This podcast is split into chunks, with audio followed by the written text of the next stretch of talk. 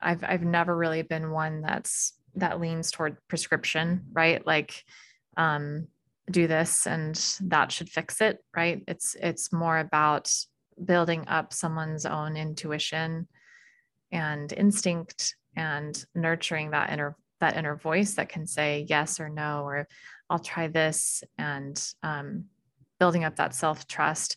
But it is, again, it's hard to do that on platforms that really are so short, um, short-term, um, or, you know, two-dimensional.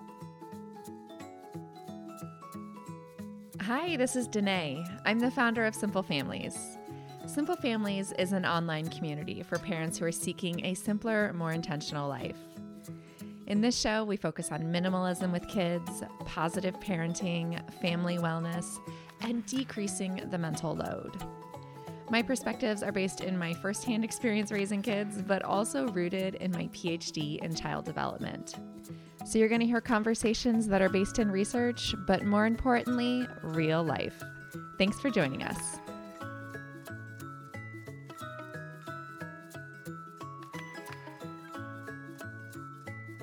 Happy New Year! twenty twenty-two marks the fifth anniversary of the Simple Families podcast. I started this podcast back in February of two thousand seventeen, sitting on the floor of my master bedroom closet with a cheap microphone and a laptop, because I had read that the best place to record a podcast is in your closet because all of the clothes dampen the sound. A lot has changed since then. The show has seen more than four point five million downloads. It's in the top one percent of podcasts throughout the world, which is a huge accomplishment that I'm very proud of. The show was growing rapidly in the first three years, and then the pandemic hit, and things got pretty stagnant. Downloads just kind of stayed stable. In the past two years, the reach of the podcast hasn't really grown. And of course, you know, I thought it must be something that I'm doing wrong. Maybe I'm repeating myself all the time. I don't know. But I started asking around to other podcasters and found that many other people who podcast on similar topics to mine have experienced the same thing. Now, one explanation could be that podcasting has grown immensely and there's a lot of competition out there. But what I suspect is that a lot of people have moved from podcasts to short form content as our lives have become more overwhelmed. Want to get more bang for our buck? We're leaning on thirty seconds of parenting content on TikTok, or reading over one square of five quick tips on Instagram. If you're listening to this podcast, you might not be one of those people who has made the shift over to short form content, but you might be impacted by it more than you think. That's what I want to talk about today. This shift towards shorter and shorter form content for really big topics like parenting and self-help. Today, I'm joined by my good friend, Eden Hyder. If you've read my book, I talk about Eden on page one because she really was part of my page one. She was probably my very first mom friend. We both became mothers right around the same time. We bonded quickly over our messy houses and the fact that we were both mental health professionals. I'm happy to have Eden here today to listen and be my sounding board as I'm talking through this topic that's been on my mind for quite a while. I see a crazy number of one-minute reels on Instagram that do have valuable content, but it's like a fire hose coming at you faster than you can handle. And I'm worried it might be hurting more than it's helping. There are so many well-intentioned professionals, speech pathologists, O Ts, therapists, teachers, psychologists, nurses, financial experts teaching budgeting. So many amazing professionals sharing their best tips and tools and strategies. In just one minute, you can learn how to be all the things. And I don't know about you, but that feels heavy and unhealthy. I hope you find this episode useful, and I'd love to hear from you. What are your thoughts? Send me a message. Without further ado, here's my chat with Eden. Hi, Eden. How are you? Hi, Danae. Good to see you. I'm excited to be here. It's good to have you here. So I have been thinking for the past few months, actually maybe much of two thousand twenty-one, about how overwhelmed I've been feeling with the parenting and self-care, self-help content on social media, especially mm-hmm. Instagram, TikTok, one minute reels, um, that sort of thing. So yeah. I, I just, I want to talk to you about it and hear how it makes you feel. Um, and talk yeah. about like this pressure. I feel like there's a lot of pressure on parents to be therapists to their kids. Do you feel mm-hmm. that? Yeah, definitely. Definitely. what, what is that about? Like, where did that come from? I, I think there's a lot of, right. As parents, we have a lot of fear about how our kids are going to do. And we have kind of this illusion of control too, that like we can control the destiny of our children. Um, and yes, we, we influence and we impact, but I, I, I think we want to be good parents, and out of that, out of that desire, it just, it gets distorted, and And we try to be too much for our kids, therapist, among other things, right? Yeah. A lot of hats that we try yes. to wear. Too yeah. many, too many. And I feel like there are a lot of well-intentioned educators and mental health professionals like you and I who are yep. online and sharing content. And yep. sometimes I just feel like it's, it's, we're, we're giving more than people can really digest. Does that make sense? Yeah. And I, th- and I think you and I probably both contemplate that as well, as we think about and consider the content that we put out, not wanting to overload, um, but also really, I think, wanting to trust our followers and people that are interested by what we post, trust them and encourage them to disconnect when they feel they need to, or when they're being negatively impacted by maybe a post that's really positive or really helpful, that it becomes too much. Yeah. And I think that happens all the time. Like a lot of the things that I read online, especially on Instagram, I see a lot of these like images with lots of um, things you should say to your kids, things you shouldn't say to your kids, like four steps, four pieces of advice. And when I read those things, I feel like those are things I should be able to easily implement just through reading a few brief statements. And often it's much more complicated than that. So I see all these things I should be doing, but actually implementing them, that's a whole nother story. Yeah. That's something that I've, I've found when people message me with very specific anecdotes that they want help with, I tend to really shy away from giving or prescribing, right? Like do this, this, and this, because I don't know, right? Like the, the depth and the breadth of the, their situation. And really what my hope is in in my messages back are really just to validate their own sense of self-knowledge, right? That like they experience the situation in a certain way and they can discern, they have the capacity within them to discern what to do or how to respond and what's best for their family, their kiddo, their situation. Um, but it can, it can be completely overwhelming, um, constantly seeing and having your, um, your uh, social media flooded with posts about do this, do that. Um, and I think depending on our kiddos, depending on us, we have different trigger buttons, right? So I might be totally fine seeing a post about kiddos that struggle with, um, with anxiety. But when I see a post about a kiddo that's, um, struggles with depression, or a kiddo that struggles with food, th- that might be something that hits a more personal button, and where it might not overwhelm you, it might add to my overwhelm.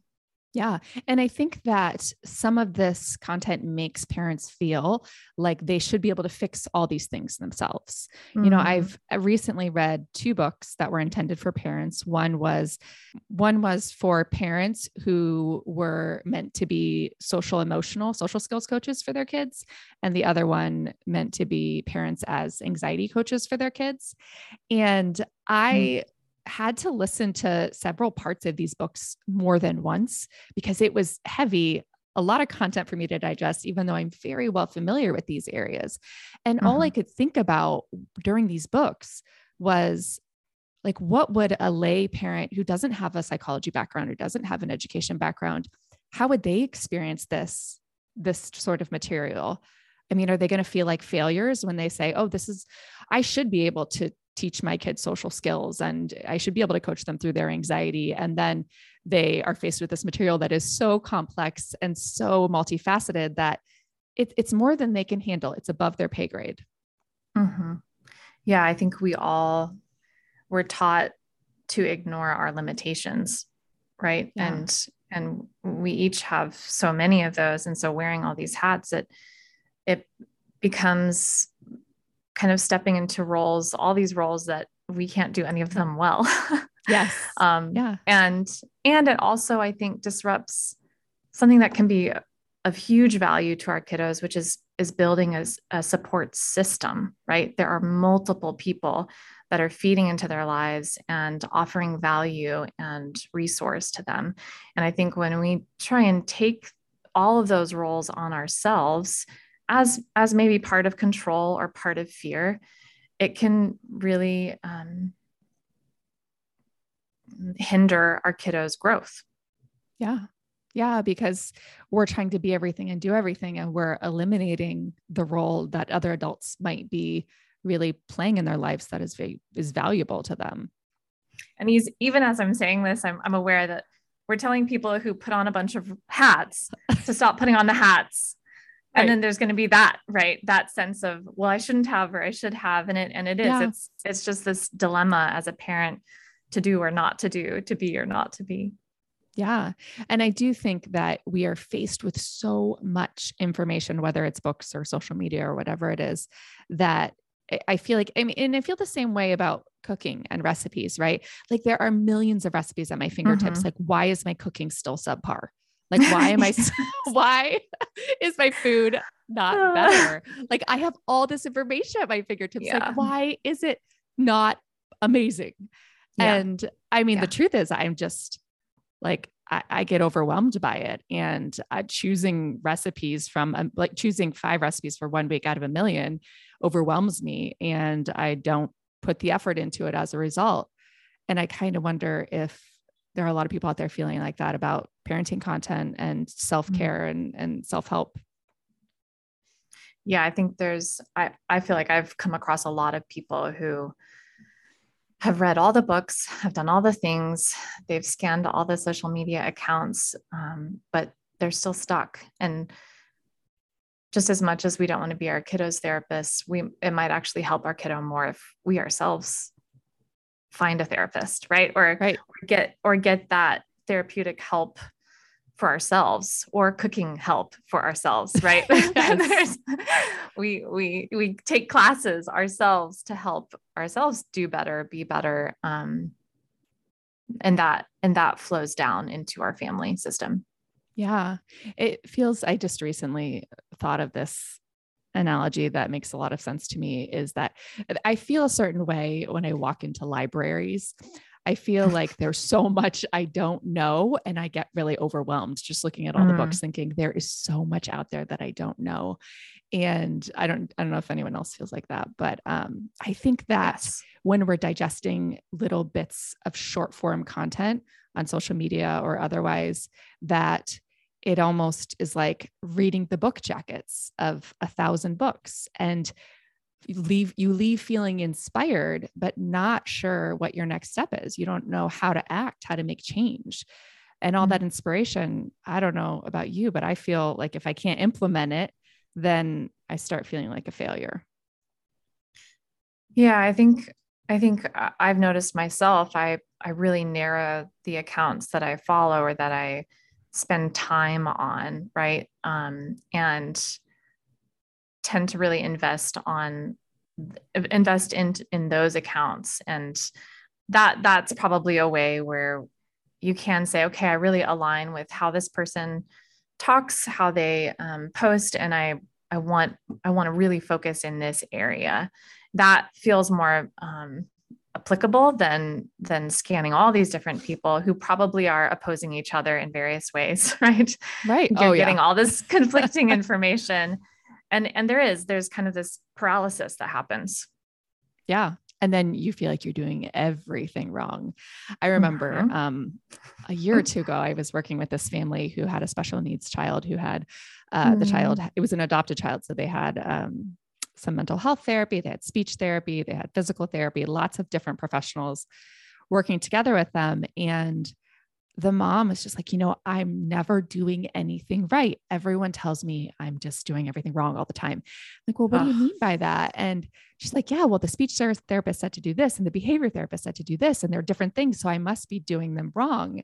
And it's true that different professionals with different trainings and different from different disciplines have differing viewpoints. And I yeah. think, and even within the fields of mental health, different therapists yep. have different viewpoints and different strategies and models that they work from. And it does feel like you can't be doing, you're, you're going to find ways where you're quote unquote messing up the more, the, the deeper you dig. Right. Yeah. I've, you know, early on in, in my getting my master's, I honed in, um, honed in on this phrase of good enough. Um, you, you can only be, and you really only need to be the good enough mother. And that is so freeing as a reminder, right? That we can only be good and be good enough for our kiddos. We can't be perfect. We can't do all the things right. We're going to mess up, and that's a given. And, um, and, and embracing that as a way to really demonstrate to our kiddos that like, we, we are human too. We have limitations and we mess up, and learning how to integrate those mess ups into the family conversation, that feels valuable and beneficial to our children and their, their emotional intelligence. Yeah. Well, and I think so often we think when we mess up that, mm-hmm. or when we yell or when we lose it, and that we're, we're traumatizing our kids. And that's a big fear yeah. that I've been hearing from parents online is, am I going to traumatize my child when dot, dot, dot? I, I hear that all that question all the time. Is that something that you, something that you worry about? Do you worry about traumatizing your kids? Oh, totally. Yes, absolutely. especially, especially because as a therapist, right, I sit here and I hear about all the things that parents have done from these adult children, right? So they're sitting in my office and they're saying, yeah, when I was five, when I was six, when I was thirteen, all these things that they remember that their parents have probably no recollection of. And I, and, and those, those moments can haunt me if I let them, um, because I do, you know, an interaction might happen with my kiddos and I think, oh my goodness, is that going to be it? Right? Like, is that what they're going to hold on to? Is that the word? Is that the tone of voice? Um, and it is, it's, it, it can be completely terrifying, um, if I let it. But I think again, it, it it's, it's about le- leaning back into that good enough, um, and really trusting in the repair of the relationship, that that actually teaching, teaching repair also helps teach resilience and, um, helps them understand how to resolve their own conflict ultimately. Yeah. You know, so I don't worry about traumatizing my kids. I have the total opposite experience. And I think that comes from the fact that I have worked with some quite traumatized children as a social yeah. worker, you know, kids who have been through severe neglect and sexual abuse and yeah. physical abuse and emotional abuse. And I've seen how resilient kids are and how resilient those parent-child relationships are. More mm. so. That's something I think that in my early days, you know, as a parent-child therapist working with that, that population, especially, that really sticks with me was that, mm-hmm. especially working in foster care, you know, working to reunify families to get kids back into their biological families, is that the those kids love their parents. That that yeah. bond is yeah. so strong, even in the face of trauma. And yeah. I see that. That, that good enough work that I'm doing with my kids mm-hmm. and how I have largely been able to protect them from a yeah. lot of the big stuff like, you know, neglect and sexual abuse and physical abuse and emotional abuse.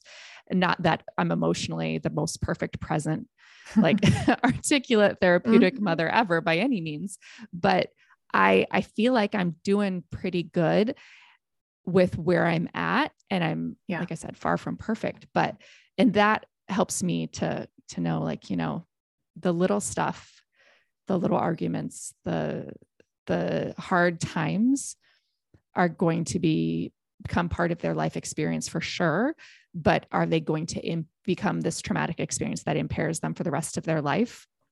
Probably not. But I yeah. mean, like you said, yeah. I think that all parents are going to do things that upset and harm in some way their kids without yeah. them even knowing it. And I think there's, again, there's freedom. There's been freedom for me, just embracing that. Hey, my kids are going to go to therapy one day. They just are, right? If they're not already in therapy, right? They're, they're, they're going to need to hash and work these things out, right? Their sense of self, what they like, what they don't like, what's processing, what's happened to them over the years, right? Um, processing the complicated relationships they have with me and their father, right? Um, But I do think that fear of, of doing something wrong and of traumatizing our kiddos can prevent us from doing what we may actually feel in our gut is, is actually beneficial and helpful, what our kiddos need. Yeah. And part of that for me is showing up authentically who I mm. am. You know, mm-hmm. I'm being me, which is not, I'm not being like therapist Danae. I'm being like right. real Danae, which is different.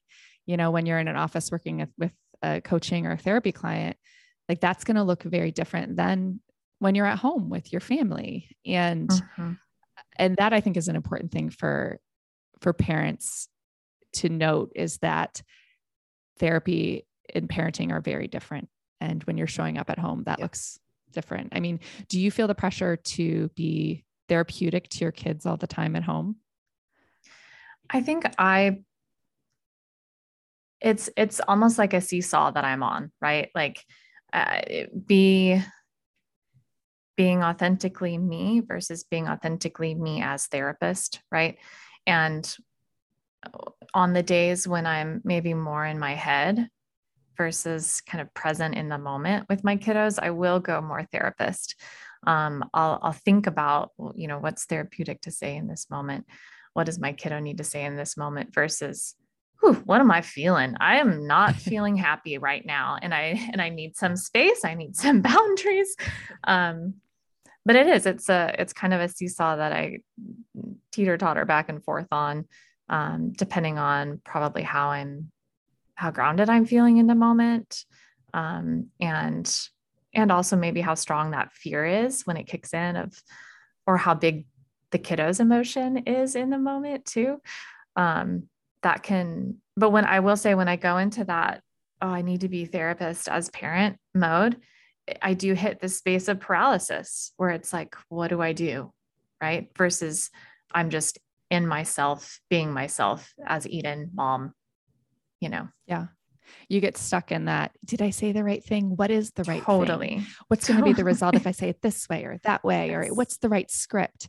Um, Yeah. And I, oh, I think part of the benefit of having some education and training is that you've internalized a lot of the principles that underlie mm-hmm. being more intentional in parenting and in your relationships. And I think that's the part that we're all missing when we're consuming short form content on the internet. Like mm. when I was in grad school, I, we spent like years just like hashing out psychological theory, like the underpinnings, how to understand the framework for our thoughts and our feelings and our emotions. And then through that, we've developed some tools and tricks and that kind of thing. But the reason yeah. that we're able to really be intentional and in the moment with the, a lot of the stuff with our kids even, is because we have that foundation that has been built throughout years of education and years of training. And I don't think that's something you can learn on the internet. And I also don't think it's something that parents need to learn in order to be effective and loving and yeah. warm and kind and present. Yeah. Yeah. Agreed entirely. I, I think that, you know, what I would add to that list of education and training is self-work. Um, yeah. You know, I would have been a very different parent at twenty-three um, than I was at thirty-one, thirty-two. And you know, neither good nor bad, just different, right? I, I had lived more life, experienced more, more things and, and been able to process more of, you know, who I was and how I grew up and, you know, what I want to take from that childhood and what I want to leave behind, and, um, and just an increased self-awareness that helped, um, going into life as a parent. Yeah. And that is as much about life experience as it is age, right? Like, I feel like that can come totally. At any age. That might come totally. At twenty-two, and at twenty-three. At yeah. or, yeah. And that's, that's the, that's the real work, right? It's not getting everything yeah. right, saying all the right yeah. things. It's really just understanding who you are, what you're bringing to the table, like maybe little bits and pieces where you can learn and, and feel good about the way that you're showing up. But I, I don't know. I feel like a lot of the messages I'm seeing that are meant to be well-intentioned feel like a lot of pressure. Yeah. And I think even, even when, you know, sometimes I might go to try some of those things that I see in that content or that I come up with in my therapist mind, um, ooh, my kiddos will shoot them down. You know, I remember, I remember one day, um, my oldest daughter had gotten really upset about something. I don't even remember, but, um, and I went to go talk to her, and she, she did not want to talk to me. And she said, because I don't want a therapist. I just want someone to listen. And, Aww. And then she said, I want Poppy, our dog, um, because Aww. Poppy will listen and not tell anybody and Judgment not say free. Anything. Exactly. And not say anything back. And that was a good lesson for me. I think, you know, she really just wants a presence there. She doesn't want, she wants, she wants a dog who can be a dog, right? Like yeah. a mom who can just be a mom, and, um, and not a therapist, right? Not, yeah, not, not someone who's, who feels like they're working, right, to, to be with their kid. I feel like I'm most effective at really nurturing my kids and their mental health when I'm just giving them a hug. Mm. Like that is, mm-hmm. I feel like that's most of the time the best possible thing that I can do. Like last night, my daughter at dinner, I could see she gets this expression on her face when she's holding back tears. And I know yeah. it so well. And we're sitting at the table, and I can just see that like the tears are just like right about, right about to pour out. And I, I was frustrated with her at the time because she wasn't eating. She was like trying to craft and eat at the same time. And like, it was a long day and we were tired, and I just wanted to get the bedtime uh-huh. routine underway. And so I was frustrated, and I just wanted her to eat and get the meal done. And she wanted to simultaneously craft and eat. And I got short with sure. her. And then that's, that's where we were at with like the tears, like on the verge uh-huh. of pouring out. And I saw that, and that helped me to center myself in that. Okay. Like right now, like you just need to show up with a hug and warmth and nurturing yeah. because she's feeling emotionally hurt by the way that you were interacting with her, Danae. And like, what, how do I repair? And for me, a lot of times that repair looks like just giving a hug and yeah. being there and being present. Yeah. I, I have that. I love that. And I think that is, it's a good pause if we, if we can let ourselves absorb that, that moment and the emotion in the moment. I think oftentimes with my youngest, she will jump to anger first, but really quickly after experiencing maybe hurt or sadness or feeling misunderstood. And it, it has taken a lot of intentionality over, over the years to, to catch those little glimpses of, of hurt and sadness. And sometimes it's, yeah, I like what you said. It's, it's like a hug. Sometimes it's passing, just silently going and getting a Band-Aid and passing a Band-Aid over to her without making too much eye contact either. And, and, and kind of expressing this moment of, I see you, I'm here. And, and we can just stop for a second. Yeah. Right. You don't have to have any perfect words at those moments. Yep. Right. Yep. All right, Eden, we're going to pause right here for a quick sixty second break from today's sponsor. Sure. The sponsor for today is BYJU'S. That's spelled B Y J U S. BYJU'S Future School is committed to helping students become creators and shift from passive to active learning. BYJU'S Future School is a leading online learning platform. They currently offer coding and music courses for grades one to twelve and math courses for grades one to eight. BYJU'S Future School offers small group and one-to-one learning. That way students can receive personalized attention. Join the millions of parents who have chosen BYJU'S Future School for their kids. Your kid can build their own Minecraft character in the first four weeks. Visit BYJU'S.com forward slash podcast to enroll in your first four classes. That's a ninety-nine dollars value for just nine ninety-nine. You get four classes for just nine ninety-nine at BYJU'S.com slash podcast. All right, back to my chat with Eden. I was just, I just saw this book recently and now I'm going to misquote the name of it, but I don't know anything about the book, but I think the book is All the Right Words You Need as a Parent, or Say the Right Words as a Parent. I'm not, I have to, I'm going to have to go look at it. I don't know anything about the book, but when I saw that, I'm huh. just like, wow, like that's a lot. Like now we're, I cannot memorize parenting scripts, you know? And I, so I am guilty, but there is one script that I talk about a lot on the podcast that is really powerful mm. for me, which is sometimes we get frustrated with each other, but we still love each other. Yeah. And the reason that that, and that's when I tell people that script, it's not like I want them to just memorize that script and repeat it. That mm-hmm. script is really rooted in some of that underlying psychological theory, which shows that, and yeah. developmental theory, which shows that our kids are black and white thinkers. And they actually think when we're mad at them that we don't love them anymore. So yeah. how do we start to bridge that gap and help them understand that the, those feelings can co-occur, right? We can be frustrated and we can still love someone at the same time, because their young developing brains don't understand that. So what I'm doing is I am at those moments where I see that they may be feeling unloved and they may be mm-hmm. asking for love in the most unloving of ways, that mm-hmm. I need to give them that affirmation over and over again, that sometimes we yeah. get frustrated with each other, but we still love each other. And it's not the script I want you to remember. It's the principle, right? Yeah. That your kids need to hear it. They need to know that you can love them and you can be mad at them at the same time. And they need to hear it over and over again, maybe their whole life. And that that's the hard part, right? When we give someone a short script like that, is like they're, well, first of all, they're probably going to forget the script because they don't know the meaning of the script. But if you can really understand that meaning and what underlies it and what you're doing with it, you're going to remember it and you're going to make it your own. You're going to take mm-hmm. the words, you're going to transform them into something that's more natural for you. Mm-hmm. Yes. So my version of that script, I didn't even know you had that script, but my version of that script has been, um, I love you even when I'm mad. Right. Mm-hmm. And, and it, it's a phrase that, um, I would start the first half and just kind of organically, my kiddos would say the second half. Right.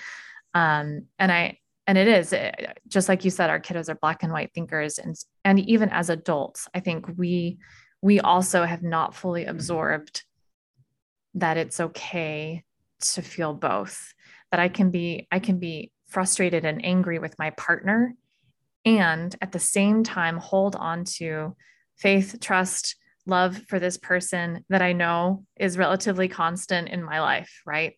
Um, and that, that anger doesn't threaten that love, it, it can just coexist with it sometimes. Yeah, absolutely. And you're right. I think we can know that on an intellectual level, but yeah. having that security is, I think it is a lifelong process, especially it depends, I think a lot also on the way that you were parented and how your parents handled those interactions. You know, did they withhold love when they were totally. Upset with you? And I think if you did have a family like that, where, you know, the cold shoulder was a punishment frequently, then you're probably going to feel that separation of love and anger more distinctly. Um, but I, I don't know. I think we all probably experience that on some level.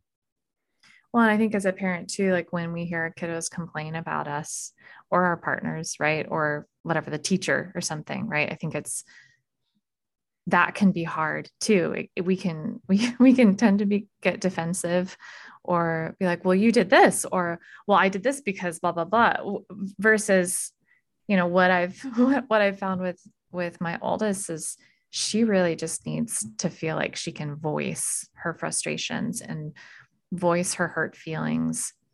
And again, you know, I can be the dog. I can, I can, I can just sit there yeah. and like stroke her back or, um, sit next to her and nod, you know, and, and that's, and that's enough. It doesn't, her frustration with me does not threaten my love for her. Yeah. And for her to know that and feel that is really powerful. Yeah. Um, it's funny that you said that about at school and like the way that your kids talk about you. So mm-hmm. we pra- do you know the zones of regulation? Have you heard of that? No, I don't. Okay. Mm-mm. So we practice that in our family. So it's, you know, you're either in the red zone, which is like, you're out of control, like losing it. And that could also be like, you're overexcited, out of control body. The yellow zone means you're a little bit escalated, a little bit out of control. The green mm-hmm. zone, you're calm and focused. And then the blue zone, which is you're feeling sad or lonely. Um, and my daughter's school practices, it's pretty widely practiced in schools too. They practice it at my daughter's school. And, yeah. um, I had reached out to the teacher just saying that we do it at home and asking like if she was using it at school. And the teacher wrote me back and said, said, yes, actually yesterday she told me that she's always in the blue zone at home and she's usually in the green zone at school. and, and I just wanted to be like, ah, I like use a lot of profanity because I'm just like, mm-hmm. you know, like you're not really, you're actually generally pretty happy at home, but like mm. those and have not taking that personal was hard, right? Mm-hmm. Like this idea that she yes. told the teacher that like, she's really exactly. blue at home because I guess my observations are that she's not actually very blue at home. Um, and actually when she told me, I asked her, I had asked her a similar question the previous week and she told me the opposite. She said, sometimes I'm green and blue at home and I'm usually blue at school. So this, um, kind of just like taking that with a grain of salt, you know, those feelings yeah. come and go, those zones come and go. And it's her being yeah. blue at home. It's not, it's not about me. It's about, you know, just her yeah. experiencing the whole range of emotions. So yeah. I think it can be hard to, hard to hear that too, especially when our kids are, are talking with teachers and that kind of thing. And, totally. you know, like, especially doing the kind of work that we do, I think that we often set the bar pretty high for ourselves. Do you find that? Yeah. Yeah, absolutely.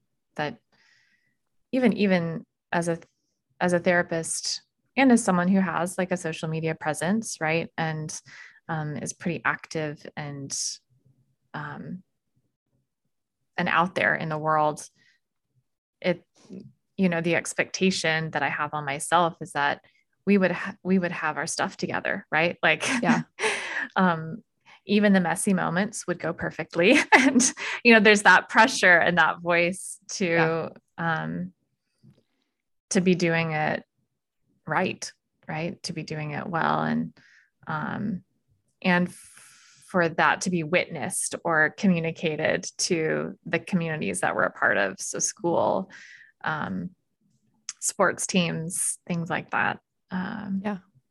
Yeah. So one of the things message I've been reading, I follow a handful of different influencers in the parenting and self-care space. And one of the messages that I've been seeing coming up frequently lately is how worried we need to be about good kids and about kids who seem calm and happy. And I feel Isn't really that so great. Yeah. oh, I feel super triggered by this. Um, I was a good kid. I definitely had not, didn't have good emotions and good emotional experience of my, my whole life as a normal human. Um, right. But I just, when I read that, I think to myself, like, okay, like I have plenty to worry about, but now I need to worry about not just the kid who's having like meltdowns and acting out, but I also need to worry about the kid who seems to be perfectly content and happy. And mm-hmm. I, I get that. Like, I understand the, the, the theory behind it. You know, some kids are internalizers and some kids are externalizers. Some kids yep. like push, push down their emotions and they hold it all in, and some kids act out on it. I get it. But as a parent, like reading that messaging that like, hey, worry about your good kids, worry about your calm kids, worry about your happy kids. That just, mm. th- the experience of that as a parent feels heavy. What do you think about that? Yeah. I mean, I, my, so my oldest is an internalizer and my youngest is an externalizer. And my first thought kind of, as you, as you shared that, was that th- their growth looks different, right? Um, it's going to be growth for my externalizer, um, to start processing their emotions and be able to hold on to those emotions a little bit and tolerate them. And it's going to be growth for my internalizer to be expressing those emotions. And, um, and it's growth for her to rebel a little bit. And it's growth for her to be angry and, and swat at, swat at the younger sister, right? Because yeah. that's just not something that she does. Um, so So I think that post is, is probably at its core about not missing. Yeah. the, the people who are quiet, right? The people who have this, you know, calm exterior on the outside, but it is, it creates an anxiety around that, it, or it can, right? Create an anxiety around even the good kids aren't safe, which, yeah, my goodness, you know, you know, you don't need to walk around with that either. Right. Right. And maybe I, maybe the triggering part of that messaging is not the core messaging, but it's this idea that, hey, sure, you should be worried about dot, dot, dot, like mm-hmm. add one more thing to your list because you aren't mm-hmm. worried about enough. So here's something else that you need to be worried about. And I think that's why that content is so shareable, because it is something that's usually not on our radar radar. So when you yeah. see something like that, you're more likely to be like, oh, yeah, like, what? That resonates. Yeah. I should share that with other people because it's yeah. new. It feels new. It feels innovative. And I think that's just at the moment. I'm sure a year from now, there'll be something else that we need to worry about that is becoming more shareable. Um, well, but it's, and it's I think hard. It, it, yeah. And it feeds on that fear, right? Of like, mm-hmm. oh, that shock of, oh, I hadn't been worrying about right. my good kid. Like, how do I need to be worrying about my good kid? Right. Yeah. And, and we're using that word good kid, like just in quotation marks, because yeah. there are no yes. such things as good and bad kids. Yes. But that's, yes. I'm just kind that's of, that's a good like um, asterisk on that. Right. um, but I mean, I do think in many ways that that's, this idea is not that different from like the stories. I don't know, when we had new babies, when there was a lot of stories about dry drowning going around, you know, about oh how goodness. Yeah. your kid could yeah. swallow like a tablespoon of water and they could die in the night. And it was mm. very clickable. It was very shareable mm-hmm. because it was scary and it was mm-hmm. new information. Do you remember that going around? Oh yeah. Oh yes. Yeah. yeah. And inter- internal decapitation. That's another one. Yeah. Your yes, kid could be just one. riding in the car, get rear-ended, and they could look fine, but actually it's die in the night from internal horrifying. decapitation. And I don't yes. want to laugh, but I just feel like these things no. are so rare. And that is why they are news. You know, something yeah. I just recently read was that you can die playing the underwater game where like, who can hold their breath longer? Mm. Like kids can like, just be like, who can like doing a competition of who can hold sure. their breath longer, and that kids could die and they shouldn't be allowed to play that. And I think this was last summer that I read this. So I'm just kind of waiting for that to like mm. pop up at the public pool, kind of like they're forbidden from holding their breath anymore. And like, sure. Yes. Maybe there have been accidents related to this. I'm definitely going to get like a yeah. few dozen people emailing me after this episode being like, my cousin's aunt's son yeah. passed away doing the, and, yeah. and I feel for that. But I think when we are inundated with this fear mongering, that yeah. it really can negatively impact our well-being because fear is around every corner. Well, and it can, it can negatively impact our kiddos too, right? Yeah. We, we already probably are, are more, more controlling as parents than maybe past generations. Yeah. Um, and when that fear intensifies, that, that desire to control, um, also intensifies, and that can, that can impact our kiddos' mental health, right? It can impact, um, their own ability to trust themselves in discerning like, hey, this is a safe risk to take. This is not a safe risk to take. Or, wow, I really feel like I need some breath now. I'm going to go up above the water and take a breath. Mm-hmm. Um, but I, I, th- I think there's benefit to increasing awareness. I think you have to be careful how you do that and how much you absorb of that as a parent. Yeah. And it's hard. It's hard to know like when to turn it off and what to turn off. And it can feel like a rabbit hole going down the, the, the, the fear rabbit hole of information.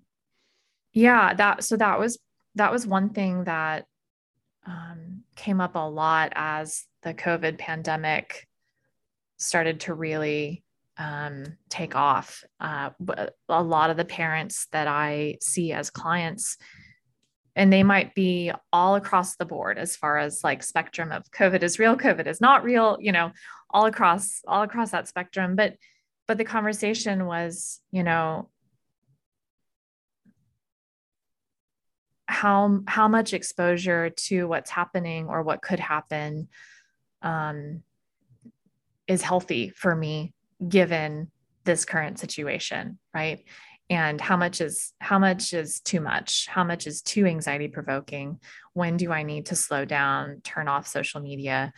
Um, how do I make these decisions, right? There's so much anxiety that I think was peaked during, um, and is peaked maybe right now, yeah. even during the pandemic as parents, um, that it felt like there was such a high cost to making the wrong choice.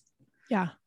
And I think that the, the we feel this huge need for prevention in all aspects. Mm-hmm. How do we prevent illness? How do we prevent our kids from being sad? How do we prevent them from getting their feelings hurt? How do we prevent them from getting bullied? How do we prevent, you know, and that is also a lot of the pressure that I feel as a parent, is feeling like I need to prevent mm-hmm. all possible negative incidents that my kids might come across. And I don't think that's healthy. Well, and it's not, it's, it's not realistic, right? It's not a realistic yeah. capacity that we have. We just, we can't, um, but, but some way we get the messaging that that's something we should strive for. Yeah, it is. Out of well intentions again, right? Out of, out yeah. of our love for our kiddos and, and our desire to protect them and keep them safe. Yeah. Um, yeah. And I think maybe that's the difference between our generation and our parents' generation, is that our parents' generation didn't know how to identify a lot of this stuff, and they didn't have the resources to mm. prevent and to, you know, therapize their children. And they, as a result, didn't feel the pressure to be all the things and do all the things. And now we are faced with so much information that mm-hmm. a lot of that information feels like pressure. Yep. Completely. I think social media has obviously like expedited the distribution of all the information and access to the resources. Um, but again, we have to really discern when, when the access is too much yeah. and, and not healthy for us. And when it's, when it's still really valuable and helpful and informative. Yeah. Yeah. And I think also understanding the different venues for information, you know, like before mm-hmm. the pandemic, I think podcasts were a great source of information. You could listen to like a forty-five minute to an hour discussion on a topic. You could think about your own position, what you might do, how you relate to it. And now, you know, I've seen hugely in my work that people have shifted from longer form content like podcasts to one minute Instagram reels. And that's where they're mm-hmm. going to get their information. And it cheapens it. I mean, for lack of better words, like you're, sure. you know, it's, you're, you're reading the book jacket instead of the book, and you're missing a lot in that. Mm-hmm. You feel like you're doing something maybe, but I do think you're missing a huge, huge piece of the puzzle, and, um, just kind of sampling and tasting and not really knowing what suits you or what fits you.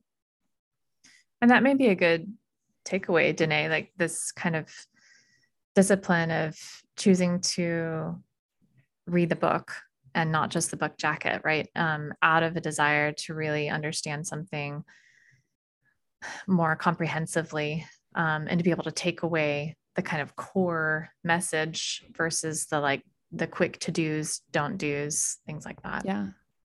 Yeah. But it's hard sometimes because that makes us face our own stuff, right? If we're really, if we're going to oh, start yes. doing the, our own work. Yeah. Yeah. And some days we don't want to do that. So. No. And I don't think you always have to, like, I think that no. often yeah. like you, you can avoid as a coping mechanism, but mm-hmm. I think when we're ready to take action and start making change, that we need something a little bit more than short form social media yeah. content. Yeah, for sure. So, well, thank you so much for chatting with me about this, Eden. As you can tell, I'm like kind of verbally processing all of this. I'm trying, I'm trying to figure out like Same. what my role is, you know, like yeah. I think I have yeah. contributed to this pressure in ways yeah. and I don't want to anymore. You know, like yeah. I want to be showing up with meaningful content that's going to make people think and make people reflect and make people figure out what their, what's best for them. And yeah. it's hard to do that in a world where everyone wants like a tweet, you know, yep. rather than a book. So I don't yep. know. We'll it's see. a challenge. About, I, yeah. Yeah. What about you?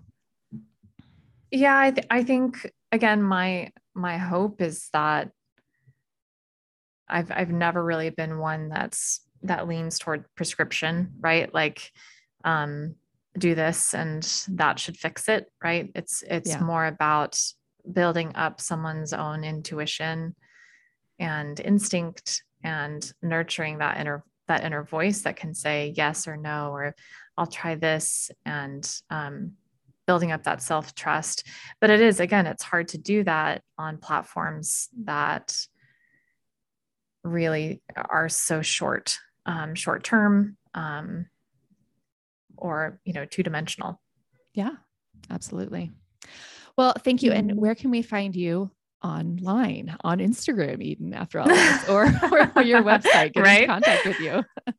Yeah. So my Instagram is at Eden Hyder, and, um, uh, and then my podcast, I have a podcast, uh, season one is available. It's Inside Out Podcast, and, uh, my website, either Eden Hyder dot com or Inside Out Collaborative, which is my, um, therapy practice that I share with my therapist husband. Great. And that's Hyder, H Y D E R. You got it. Good job. Well, thank you so much. Thank you, Danae. Thanks again for tuning in. I hope you've enjoyed my chat with Eden. If you want the links to get in touch with her, go to simple families dot com forward slash episode two ninety-one. As always, thanks for tuning in and have a good one.